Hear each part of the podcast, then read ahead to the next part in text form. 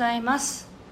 7月5日火曜日朝の9時24分になりました。音色の紡手日川茜です。この番組は沖縄県浦添市から今感じる音をピアノに乗せてお届けしています。えー、っともう朝からセミがねセミの鳴く声の量がもう日増しに日ごとに増えていっているというそんな状況です。あの前まではねそこで泣いててもあのこの配信にね聞こえなかったかもしれないんですけど今はおそらく届いてる時もあるのかなっていうぐらい泣いてますよね。はい。セミの声ももし入っていたら楽しみながらお聴きください。では今日の1曲目を弾いていきたいと思います。心を整えると題して弾いていきますのでぜひ呼吸を意識しながらお聴きください。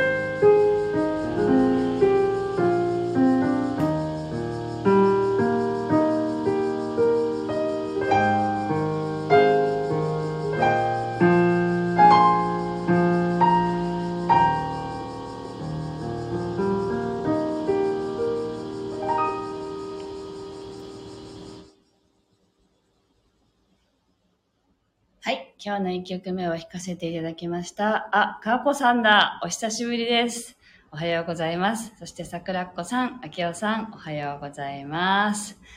はい。えー、っと、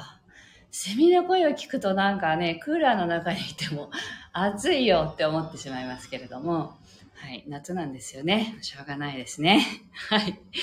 えっと、昨日は、あの、2ヶ月に1回行っている、あの、うつ病の方の復職、再就職支援の施設でのピアノヒーリングプログラムをね、やってきたんですね。で、まあ、与えられた時間は1時間なんですけれども、そこで、まあ、参加者1人ずつに、あなたの音楽をっていうことで奏でているんですけれども、まあ、終わってから、お一人の方がちょっと質問したいですってねあの寄ってきて質問してくださったんですけどその方があの僕もとてもピアノが好きなんだけれどもあのでも上手じゃないんですよとかって言ってねでもたまにあの前はよく弾いてたんですって言って話してくれてで心が整うっていうために私はピアノを弾いているっていう話をしたのであ、スタッカートさん、そしてルーム4433さん、おはようございます。そして私はその心を整えるためにピアノを弾いているっていう話をしたら、あの、僕もそんな風に弾きたいですっておっしゃって、で、必ずその後に、でも上手じゃないんですよねって。おっしゃるから、いや、上手かどうかなんか関係ないんですよって、あの全然ね、あの、弾きたいっていう気持ちとか、まあ、ピアノが好きですかって聞いたら、好きですって言ってたから、私もただ好きなだけなんですっていう話をしたんですよね。だからなんか、あのそこに、なんていうの？あの、ものすごく上手に弾けるっていうことは、自分にとっては関係ないことなんですよね。自分のために弾くときはなおさら。自分のために弾くんだから、誰も聞いてなくていいわけじゃないですか。なので、自分のために弾くピアノなんだから、あの、うまいとか下手とかじゃなくって、気持ちいいって思えれば、それでいいんじゃないですかっていうね、話をしたりしたんですよね。で、あ、ペコのすけさんおはようございます。ライブでお久しぶりですね。ありがとうございます。そして、なんかその時にふと思い出したのが、まあ私もね、このピアノを弾くっていうことをお仕事にして、あの、一番最初に本当に悩んだのは、音大を出ていないっていうことだったんですよね。それが私の中でものすごいブレーキになっていたんですね。で、あの、そしてうまく弾けるわけでもないしなって私も思ってましたよね。で、あの、やっぱりピアノを弾いてますって言ったら「あじゃあ音大出たんですか?」っていうのがセットのように質問されるんですよねでそれで「いや行ってないんですよね」っていうのがとても気が引けたんです最初はね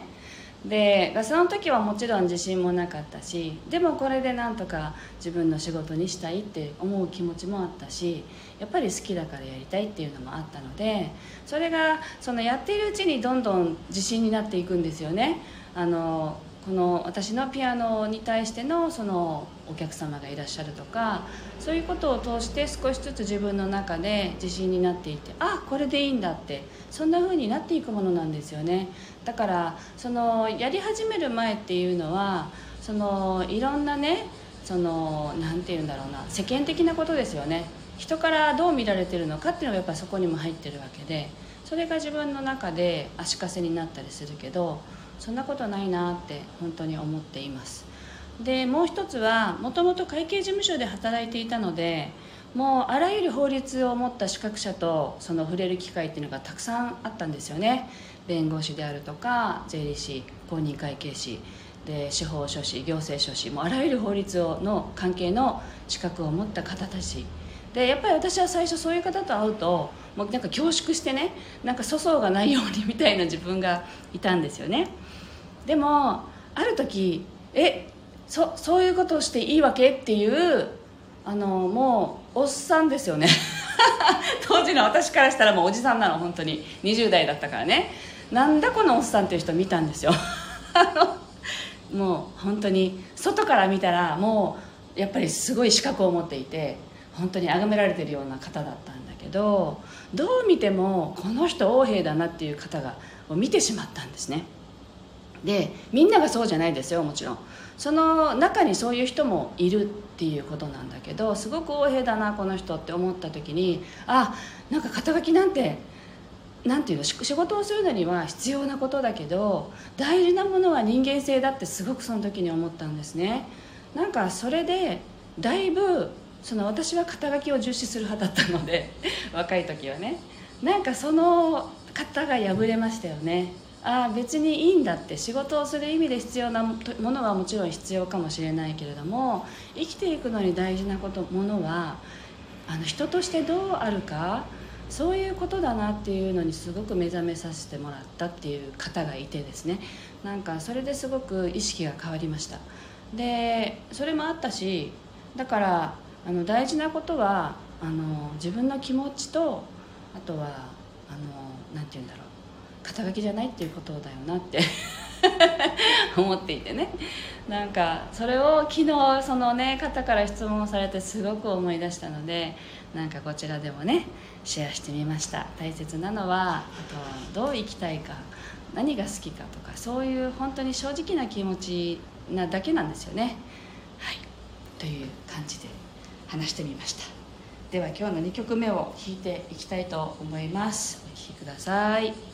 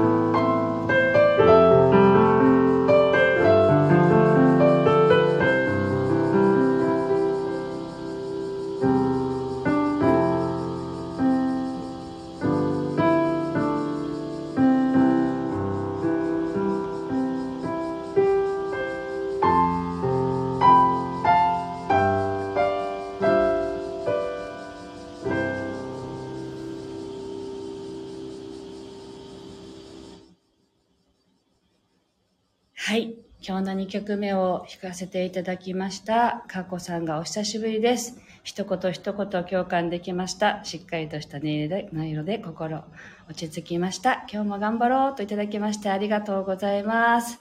かこさんはね、そう、私が最初に就職した会計事務所とね、同僚でもあったので、よくわかる話だったのかなと思ったりします。はい。で、スタイフイノベーターくす、くすおさん、はじめましてですね。おはようございます。ありがとうございます。はい、スタッカートさん、あきおさん、あの、拍手をありがとうございます。スタッカートさんが素敵ですねって嬉しいです。あの、あきおさんのおかげで、その、この絵文字っていうんですか？をね、読めるようになりました。あ、こうやって読めばいいんだってね、気づかせていただいたのでね、あきおさんの、あの、配信で。はい。というわけで、すいません。今ね、入ってきた方もね、いらっしゃったんですけれども、今日はここまでとなります。あ、あきおさんが恐縮です。いやいや、なんかもう、なんかやっぱね、あの、他の方の配信を聞くと、あ、こんな風に言えばいいんだとかね、いろいろ勉強になったりして、面白いですよね。はい、ありがとうございます。というわけで、今日はここまでです。日本全国ね、あ、どうなんだろう、北海道は涼しいんですかね。あの、全国的に気温高めですよね。で、あの、沖縄は暑いですけど、あの県外の暑さとは違うってよく言われるんですよね県外から来た方に。まあ、どんな風に違うのかあのそう週末の名古屋行った時に体験してくださいねって言われたんですけど どんな暑さなんだろうって思いながらね行ってきたいと思っています。あ札幌も32度って暑いですね。同じですね。多分沖縄の夏が32から、まあ、よう言って35ぐらいじゃないかなと思うんですけれどもそれもそんないないので、ただ日差しがとにかく強いので、それが暑いっていうだけですよね。あの影に入ったら風が吹いてるので大体風がない日ってあんまりないのでね影に行くと涼しいっていうのが沖縄です。はい。えっと、ルーム443さんが、良いお話と素敵なネイルありがとうございました。あ、嬉しい。ありがとうございます。スタッカートさんのところは雨なんですね。お気をつけくださいね。今雨はね、なんか土砂降りになったりする変わった雨が多いですから、雨が降ってる地域の方はどうぞお気をつけください。